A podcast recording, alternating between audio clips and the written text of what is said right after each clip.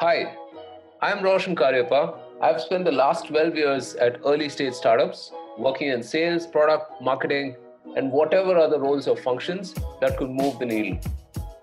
I've done the zero to one journey multiple times and I've kind of realized it's a specialized skill.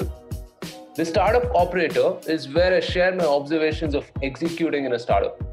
If you're working in a fast growing startup, you'll hear things that may sound familiar and help you validate your own hypothesis of the way things are.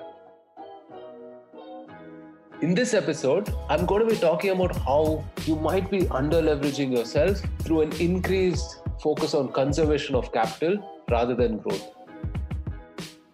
Something we should beware of as operators and as entrepreneurs is being under leveraged when a crisis passes over eventually. And crises uh, will pass over sooner than later. This isn't new, it happens every eight or 10 years or so. People will go back to business as usual. They did in 2009 after the housing crisis, and they will now. And just like how Cloudera, Dropbox, GitHub, MongoDB, Nutanix, and Slack emerged then, they were all built around the 2009 era. We will have a new set of unbelievably good startups now uh, and a great new time of growth that's just how the world works.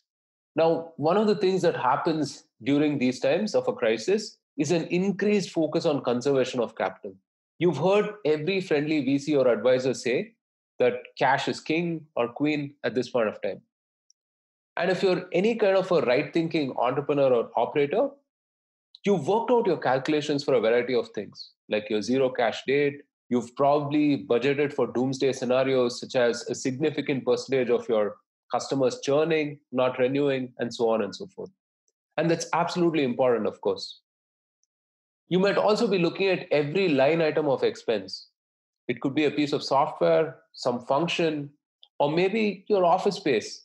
And you might wonder if you really need it at all.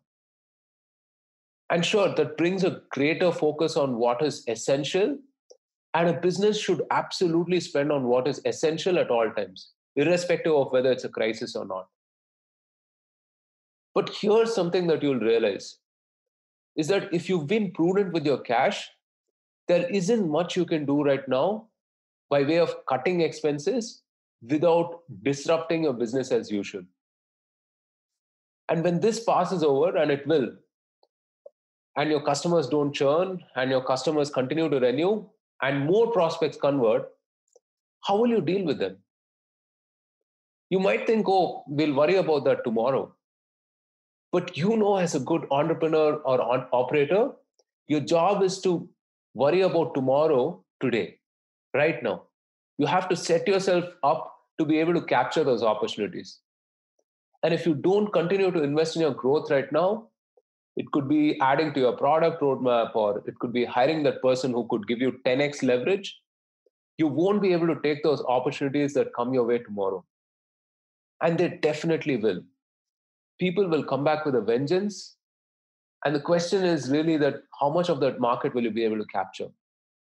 So continue to be prudent about your cash by all means, but not to the point that you start affecting your growth because your job as an entrepreneur or operator isn't to return 8 or 15% to your investors or even to your employees or add some kind of incremental value in the market.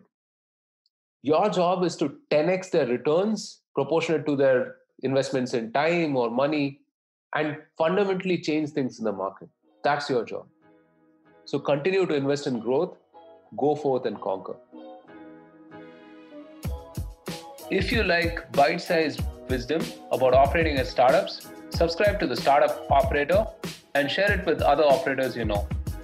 The podcast is available on all popular platforms like Anchor, Spotify, Google Podcasts, and Apple Podcasts. Until next time, put your head down and execute hard. Cheers.